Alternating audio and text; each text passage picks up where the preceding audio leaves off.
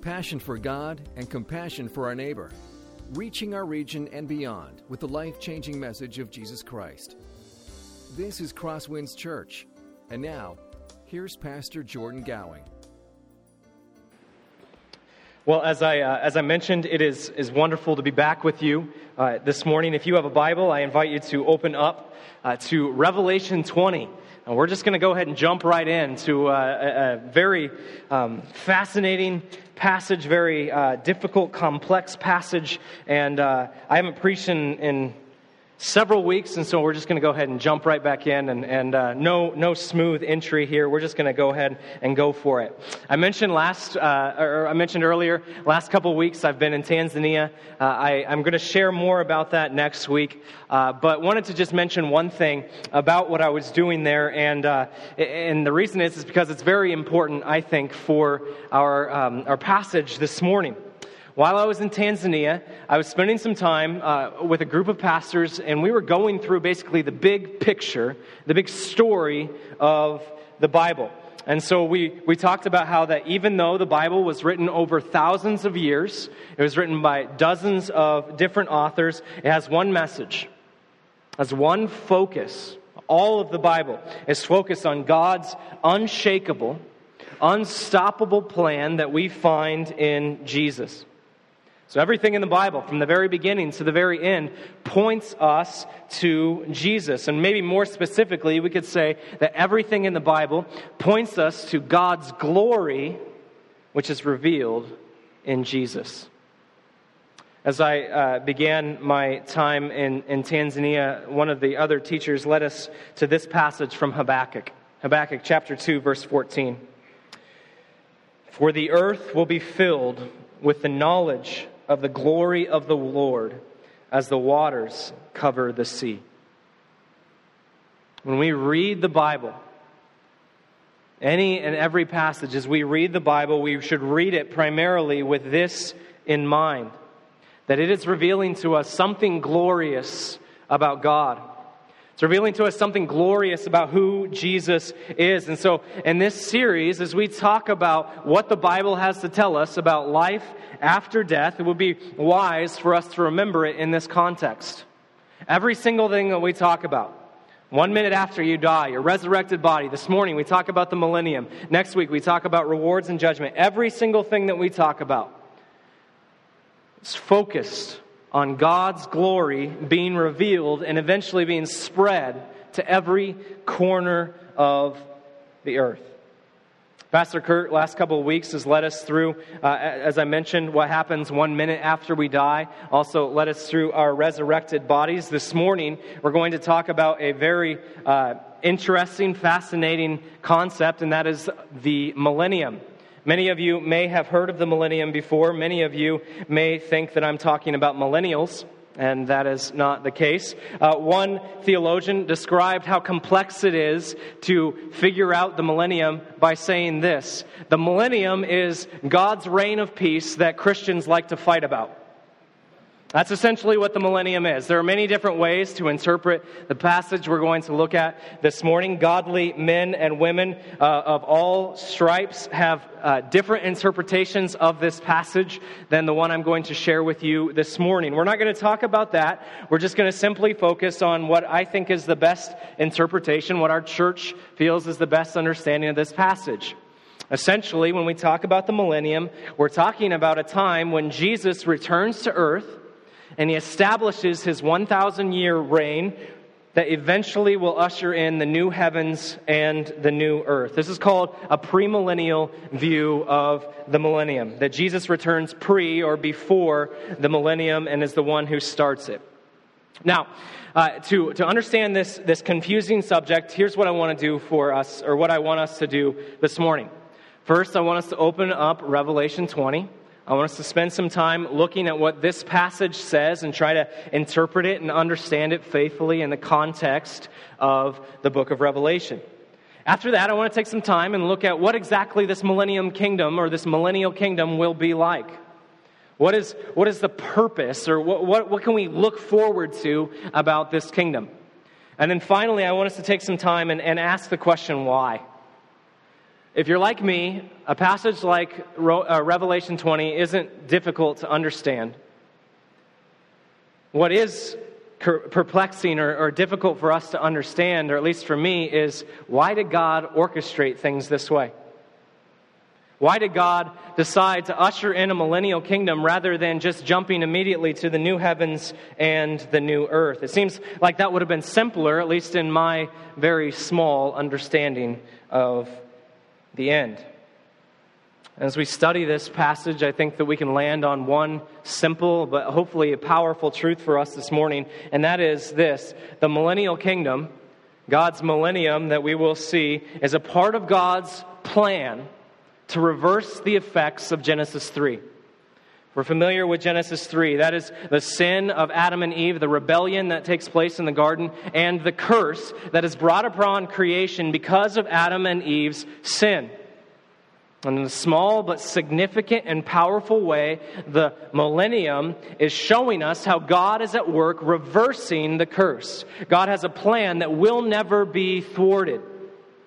God has purposes that will stand, and we see them stand here in Revelation 20. Now, Revelation is a notorious, uh, notoriously difficult book to understand. Uh, one of my professors actually told us that it was the easiest book to understand, and I dropped the class immediately afterward because I couldn't understand what he was talking about. Revelation is difficult to understand. It's especially difficult to understand when you don't read it in context. And so, even though we're going to spend most of our time in Revelation 20, first I want us to take a look at Revelation chapter 19. So, go ahead and open up to Revelation 19. And I'm going to pause. I'm going to pray because we need God to come and uh, speak to us this morning. Amen. All right, let's, let's pray. Father, it is good to gather around your word. And as we look at this passage uh, that can be complex, it can be difficult, uh, that there are many interpretations um, from many godly men and women, we ask that your Spirit would come. We ask that you would come and speak to us, teach us more of who you are. It's in Jesus' name we pray. Amen.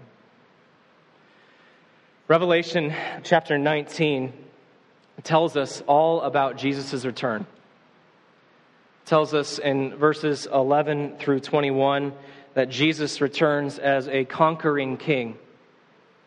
Jesus' first advent, at uh, Jesus' first coming, we see Jesus coming as the suffering servant, the one who comes to buy a people through his own sacrificial death from every language, from every tribe, from every nation, from every tongue, even as Phil just mentioned.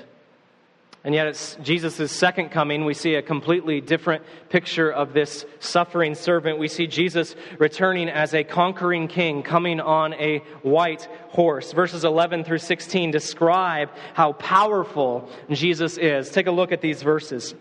Then I saw heaven opened, and behold, a white horse. The one sitting on it is called faithful and true, and in righteousness he judges and makes war. His eyes are like a flame of fire, and on his head are many diadems. And he has a name written that no one knows but himself. He is clothed in a robe dipped in blood, and the name by which he is called is the Word of God. And the armies of heaven, arrayed in fine linen, white and pure, were following him on white horses. From his mouth comes a sharp sword with which to strike down the nations, and he will rule them with a rod of iron. He will tread the winepress of the fury of the wrath of the God the Almighty. On his robe and on his thigh, he has a name written King of Kings and Lord of Lords. This picture is, of Jesus is one of absolute power. It is a picture of Jesus coming as a conquering king, leading his troops as a victorious general. So powerful is this king that he does not need the might of arms to defeat the rebellion that is before him. The words here that, that are meant to be taken symbolically, the sword coming from Jesus' mouth, isn't meant to be taken literal, that Jesus is pulling a sword out of his mouth. It's speaking to the power of his word. This is one who speaks and the nations are brought into submission. And that's what Revelation chapter 19 tells us. The rest of the chapter tells us that Jesus is victorious simply through his word. Simply by speaking, Jesus is victorious. There is no battle, there is no question of who will be victorious. Jesus speaks, and his power brings victory. It is the power of this voice that brings us back, or, or should bring us back to the, the idea of Genesis chapter 1 of the God who speaks and creation comes into existence. This is the same God who spoke and life came into existence. And here Jesus speaks and rebellion is crushed. Immediately after, we can look at Revelation chapter 20, verses 1 through 3, and we see this. Then I saw an angel coming down from heaven, holding in his hand the key to the bottomless pit and a great chain. And he seized the dragon, that ancient serpent, who was the devil and Satan, and bound him for a thousand years, and threw him into the pit, and shut it, and sealed it over him so that he might not deceive the nations any longer until the thousand years are ended. After that, he must be released for a little while. Notice the first word here in this chapter. It says, then. So Jesus speaks, and the rebellion before him is destroyed. And then what happens next is an angel comes from heaven. And he takes the serpent, he throws him in a bottomless pit. I have no idea what that means, if there's a literal pit that he's going to throw him into, or if this is just symbolic of the absolute power of Jesus restraining the ancient serpent. But we are clear that this serpent is held captive. And note again the surety of God's power. In the aftermath of Jesus' uncontested, perfect victory, an angel comes from heaven to lock away the evil one. And I'm sure the serpent fights, but he is no match for the will of God, and he is locked in a bottomless pit. Notice again the, the connection here between Jesus' words in Revelation 19 and the words of creation in Genesis chapter 1. But there's another par- parallel here. What is the dragon called? Well, if we look at verse 2, it says, And he sees the dragon, that ancient serpent. So there's a parallel in chapter 19 between the beginning of time and the end of time that Jesus speaks and, and things happen. And now we see another parallel. The author of Revelation, John, is making very clear to us that this dragon that will appear at the end of time is the exact same serpent that deceived Adam and Eve in the very beginning. Revelation is making it very clear that this is the one who is the enemy of God, who has led humanity in rebellion against God. We'll talk about that a little bit more here in a bit. The serpent is thrown into a bottomless pit. He's unable to escape God's power. And I want us to just pause and notice one more truth from Revelation. When we look at Revelation, we are reminded that even when life seems uncertain, even when the battle seems to be unknown, who will the victor be between good and evil? Even when it seems like evil wins, evil, evil wins either on a personal scale or on a massive global or national scale. This passage reminds us we can be 100% confident. You can stake your life on this truth God will win good will prevail. The serpent is thrown into a pit. And notice the purpose here in verse 3. He's thrown into a pit so that he will not deceive the nations any longer. The serpent is the one who has led the nations to conspire against the king, and now he is the one who is locked up. And as we enter into this millennial kingdom, we're entering into a period of peace, a period of rest that has not been seen since before the serpent appeared in Genesis chapter 3. It is a time of peace because there is no tempter. There is no deceiver. There is no one who is leading people astray. And verses 4 through 6 describe a little bit of what this kingdom is like. It says this Then I saw thrones, and seated on them were those to whom the authority to judge was committed. Also, I saw the souls of those who had been beheaded for the testimony of Jesus and for the word of God, and those who had not worshipped the beast or its image and it had not received its mark on their foreheads or their heads. They came to life. In other words, they were resurrected and reigned with Christ for a thousand years.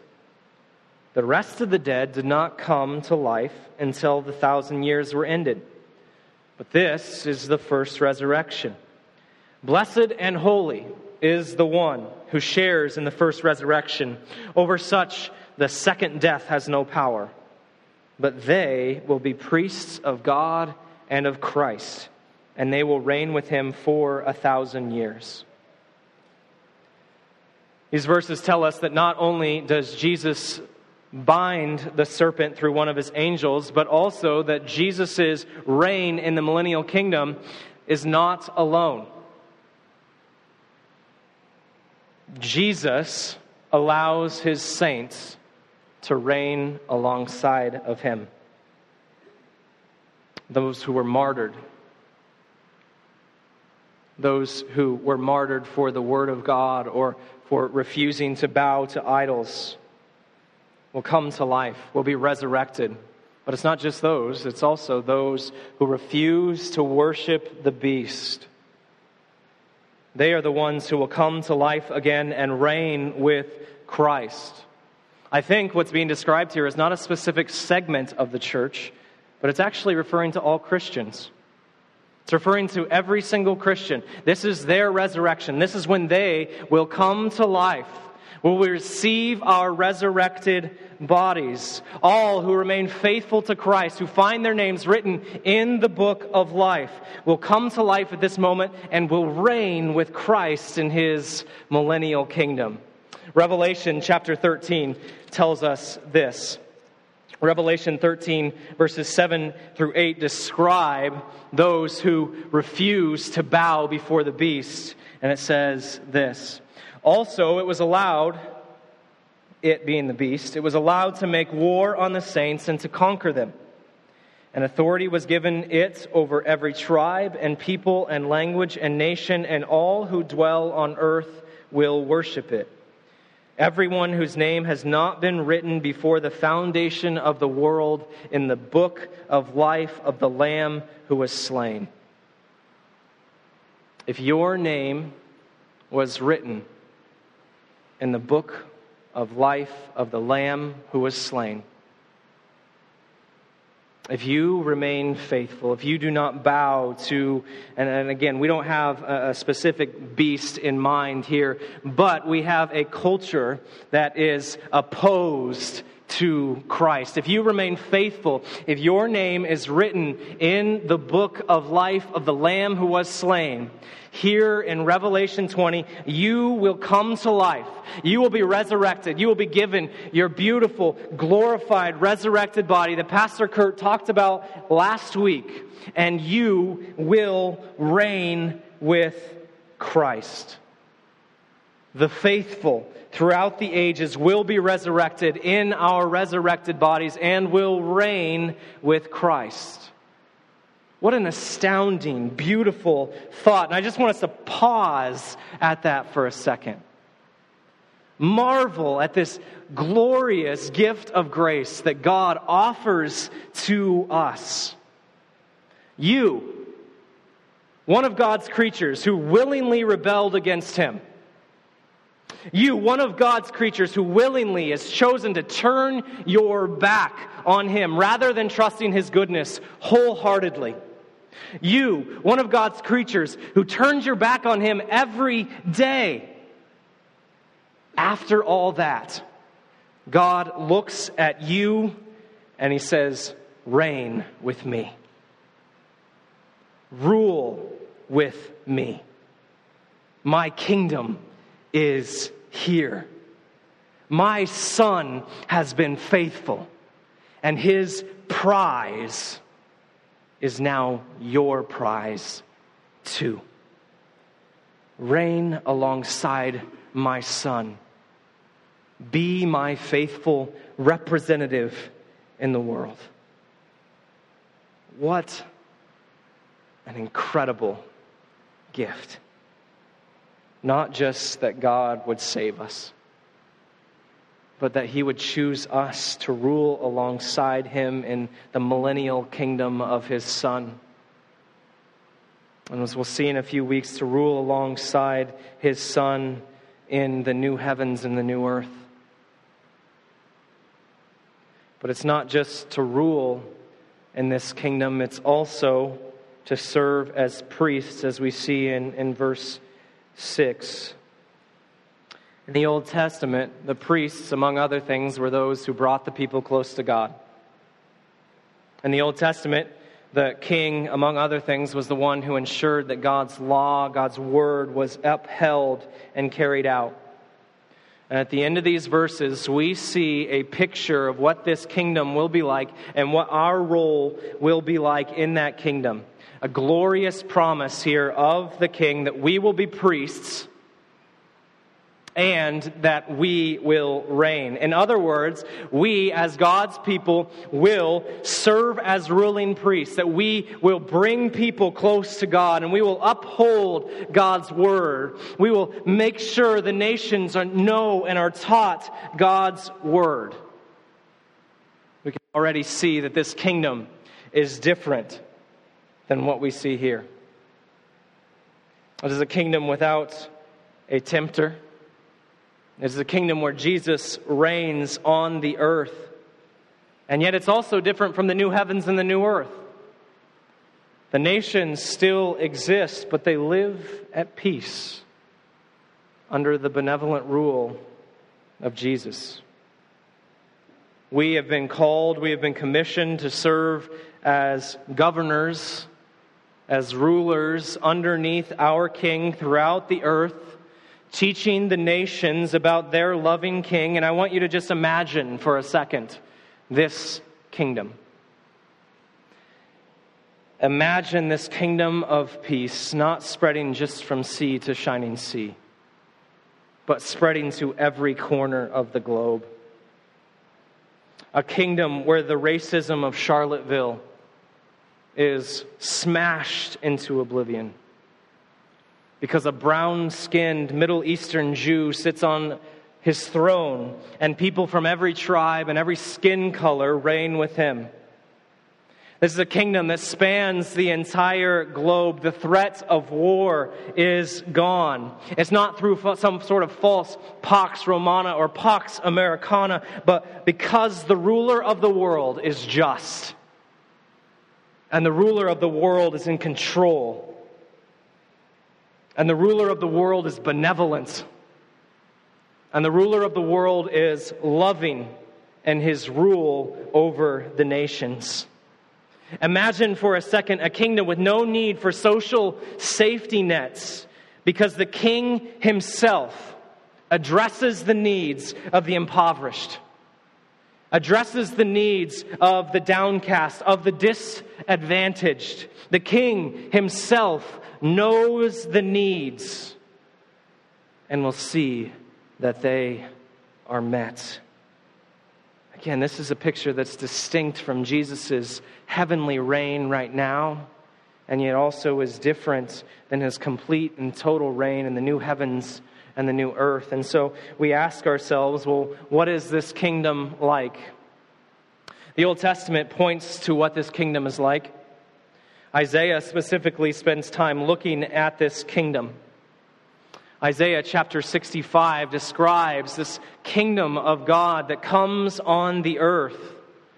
Verse 20 says this No more shall there be in it, be in this kingdom, an infant who lives but a few days, or an old man who does not fill out his days. For the young man shall die a hundred years old, and a sinner a hundred years old shall be accursed.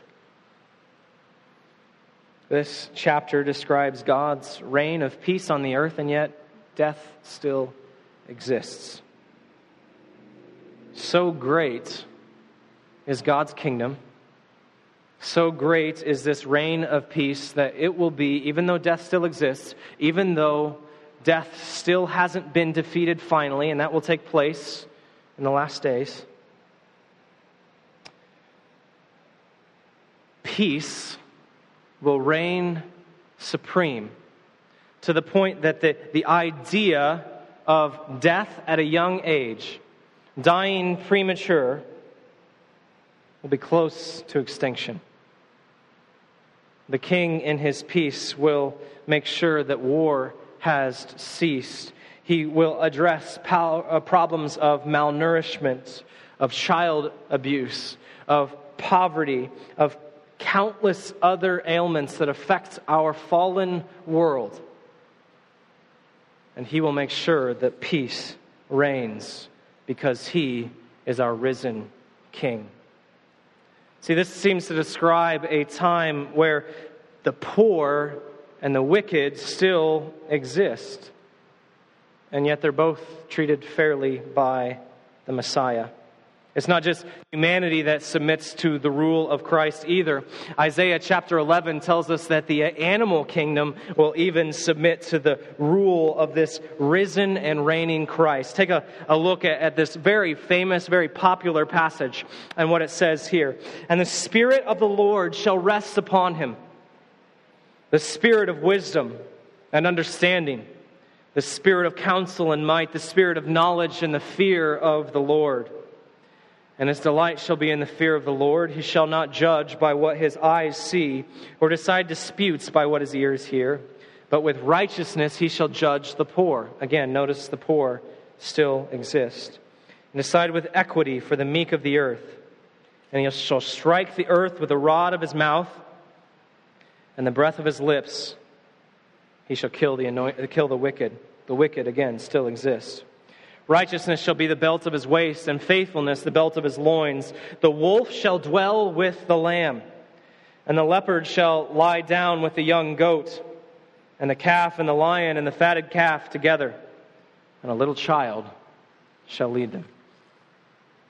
So great is the king's reign, so great is the king's rule, that the animal kingdom will submit to his rule and to his reigning here in the new heavens and the new earth. Remember, God will reign. And it will be beautiful and glorious. Every facet of this new millennium points us with eager hope, eager expectation to the fully realized kingdom of God in the new heavens and the new earth. We ask ourselves, what's the purpose of this millennium? What's the purpose of, of God ushering in a, a temporary kingdom before we get to what eternity will fully be like in the new heavens and the new earth? This is why we spent a few moments as we began talking about everything in the Bible, everything that is a part of God's plan of salvation points us to his glory. So consider three ways that the millennium points us to the glory of Christ. First, the millennium shows us that God's plan will never be thwarted. The millennium shows us that God's plans will never be thwarted. We've already mentioned some of the parallels here between Genesis 1 through 3, Revelation 19 through 22. Genesis 1 and 2 tell us that God created humanity with a specific purpose. Verse 26 of Genesis 1 Then God said, Let us make man in our image after, his, or after our likeness. And let them have dominion over the fish of the sea, and over the birds of the heavens, and over the livestock, and over all the earth, and over every creeping thing that creeps on the earth. God created humanity with a purpose. And we see that that purpose here was to have dominion, to rule over the earth. That was what he commissioned Adam and Eve with, to be rulers over the earth. And while this will be fully realized in the new heavens and the new earth, it's clear here in the millennial kingdom that God has not forgotten. God has not abandoned his plan. God's purposes will not be thwarted. God's glory is revealed in the millennium because even though the serpent tried his hardest to thwart God's plan, the serpent has failed. God's plans and God's purposes will be revealed, and God is proven glorious because of it. Second reason why the millennium shows us God's glory the millennium shows us the glory of God's plan. Maybe a better way of saying that is the, the millennium shows us the glory of God's rule. If you have ever wondered what life would have been like if Adam and Eve had never eaten the fruit of the tree,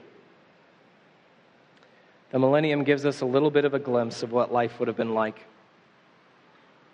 It gives us a glimpse that again will be fully realized in the new heavens and the new earth but here is a picture of society that is at work under God's rule, with God completely in charge. It is a glorious picture of God's kingdom at work in every sphere social, economic, religious, relational, academic, and on and on and on. And God is proven glorious because of how perfect everything works when He is in charge. One final reason. The millennium shows us God's righteousness in the midst of judgment. It shows us God's righteousness in the midst of judgment. The serpent has been removed from the scene. There's no one who is deceiving the nations. And yet, as we see in Revelation 20, secret rebellion still grows in the hearts of man. After the thousand year reign of Christ, we see this.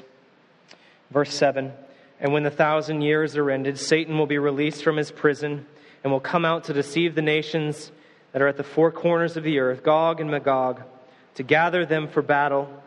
Their number is like the sand of the sea. And they marched up over the broad plain of the earth and surrounded the camp of the saints in the beloved city. A fire came down from heaven and consumed them. And the devil who deceived them was thrown into the lake of fire and sulfur where the beast and the false prophet were, and they were tormented. They will be tormented day and night forever and ever. Somehow, humanity, when everything is perfect, somehow humanity nurses a rebellion against God. Somehow, in the hearts of humanity, rebellion against God continues to grow, and that when the serpent reappears, as many as the sand of the sea are in rebellion against God. How is it that humanity still rebels against God when the deceiver is gone, when the tempter is gone? Well, Genesis tells us that answer as well. Genesis 6 The Lord saw the wickedness of man, he saw that it was great in the earth and that every intention of the thoughts of his heart was only evil continually. Lest we think that humanity is good once the serpent is gone, once we are outside of the influence of the serpent, lest we think that we are good. Humanity here after the millennium proves otherwise. The rebellion against God proves otherwise. The millennium proves to us God's righteousness in the face of any accusation that his judgments are unjust. The millennium reminds us that humanity may have been deceived by the serpent, but humanity is fully to blame. It is the evil of our own hearts, not the serpent, that leads to the sin of racism. It is the evil of our own hearts, not the serpent that is to blame for the murder of the innocent. It is the evil of our own hearts, not the serpent that is to blame for our defiant rebellion against a good, holy, perfect God. The millennium is a powerful reminder to us of God's righteousness. That God is a good God. And is also a reminder to us of our responsibility for sinning against that glorious righteousness of God. So, if we were to sum up the millennium, I think that we could describe it in this way The millennium, the millennial kingdom, reveals to us God's glory in his victory over human rebellion. The millennial kingdom reveals to us God's glory and his victory over human rebellion. The entirety of human history is a history of rebellion. It is a history of turning our backs on God, and yet rather than starting over, God commits himself to his plan. He makes a way for us to reign with him. And so, as we close, if you're a Christian this morning, just ask do you, do you revel in the glory of this coming kingdom? Do you stand in awe of the idea that you will reign with Christ? Do the words here of Revelation 20 fill you with eager expectation, eager hope for what God has in store for you? That you look forward to the kingdom where God has decided that you will reign alongside of Him. Do you hear the words of Revelation 20, verse 6? These words right here Blessed and holy is the one who shares in the first resurrection. Over such, the second death has no power. But they will be priests of God and of Christ, and they will reign with him for a thousand years. When you hear those words, do you consider yourself blessed? Do you consider yourself blessed that you partake in the first resurrection and will never have the experience of the second death? That you will reign as priests and kings alongside of Jesus? those of you who aren't Christians. Make no mistake, the blessing of verse 6 is impossible to attain without Jesus. There is no escape from the second death without Christ. But there is still time to repent. Revelation 19, Revelation 20, really the end of, of Revelation makes it very clear. The rebellion, resistance, they're futile. Resisting the one who crushes rebellion at the sound of his voice is not brave, it's just foolish. The, the powerful one, the all powerful creator, the one who offers you the opportunity of a lifetime if you lay down your arms of rebellion, if you turn to Him and find life and the blessedness that is yours in Christ Jesus. Perhaps this morning you've never placed your trust in Him. Perhaps you find yourself in a place where you're not sure. You don't know if you've placed your trust in Him. Do not delay. If you feel God urging you to turn to Him in repentance, and faith, do not delay. In fact, I, I, just urge us all to pray this prayer, whether you're a Christian, whether you're not. This is a prayer we can all pray. So please pray with me right now. Father, we, we rejoice at the promise of your word. We confess that we are worthy of your judgment, but we marvel at the thought that you have made a way for us to not only be saved from the coming judgment but God, that you desire us. What's more, you desire us to reign with you in your coming kingdom. What an incredible gift, God. And so, Lord, as we, we look at our lives, we plead for forgiveness, not because of any merit of our own, but solely because of the work of your Son, the one who has made a way for us to have fellowship with you. God, we commit ourselves to you to follow you in repentance and in faith. We pray, Come, Lord Jesus, make us clean. It's in your precious name we pray. Amen. This has been a presentation of Crosswinds Church. More of Pastor Jordan's sermons can be found online at crosswinds.tv. Thanks for being with us, and may God continue to enrich your life.